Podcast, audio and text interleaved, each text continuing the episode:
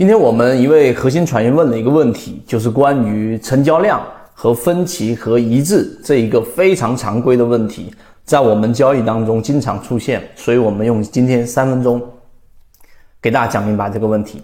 首先，为什么说它常见？第一点，在你的交易过程当中，放量上涨、缩量上涨、放量下跌、缩量下跌，到底是持股还是卖股票？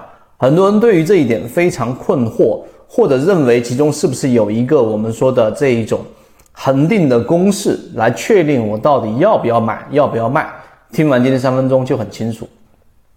我们先说第一个放量，它到底是分歧还是一致？答案它一定就是我们所说的分歧。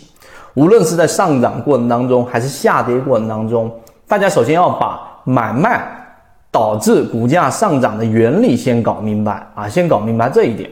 那为什么我们说放量就代表着分歧呢？因为当一个平淡的交易，一般情况之下，买方持有这个资金想要去买这个股票，必须得有卖方愿意把手里面的筹码，然后呢挂单卖出来。所以当买方出现这一个大量的买单，而卖方又很多人愿意卖出，这个时候才会放出成交量。这是一个非常非常简单的一个原理，有买方必然有卖方。所以，当成交量放量、放巨量的情况之下，那么一定意味着这是一个分歧。这个分歧是指买方认为看好这一个看多这个标的，而卖方觉得这个标的已经涨到了一定的位置，现在遇到压力、有利空等等各种看空的原因，这种意见上的分歧就会产生巨量。反向思考就是我们说的缩量，这个是第一点非常核心的实战的。更多实战干货和完整版视频学习。找到某信 DJCG 三六八，希望大家能够学以致用，不断提升自己的操作能力，拥有属于自己的一套交易模型，一起终身进化。这个基础的原理，好，明白这一点之后，那么请问啊，我的股票放量上涨，到底是要拿着手里面的股票，还是要把它给卖掉？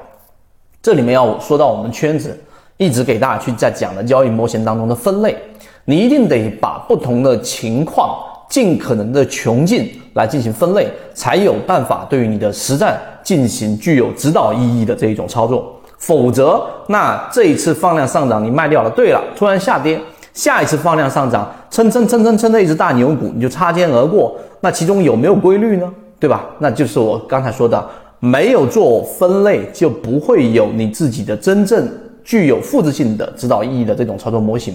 这个是圈子的观点。第二点。第三点，我们来建来做一个简单的分类。我们说几种类型。第一种，当一个标的遇到了一个重要的压力位，就是我们说举个例子，前高啊，前面的一个这个 W 顶，对吧？然后出现了一个前高，或者是黄金分割的一个非常重要的压力位，那么这个时候的放量上涨，那么它就意味着是持股。为什么这样说呢？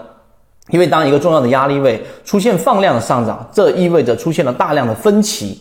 游资啊，对于这一套模型是非常的熟悉，并且运用的非常好。也就是我们在圈子里面给大家提到的一脚踹开。我们的金云豹五、金云豹六啊、金云豹二，这个在光伏标的里面已经出现了百分之四五十的这种上涨，都是基于这个原因。所以，当遇到重要压力位出现放量上涨，持股啊，这是第一个情况。第二个情况，当一个标的是属于控盘标的啊，就是已经处于中高位了。控盘的目的是为了拉升，控盘的特征是上涨的过程当中处于缩量。好，这个问题来了，当一个标的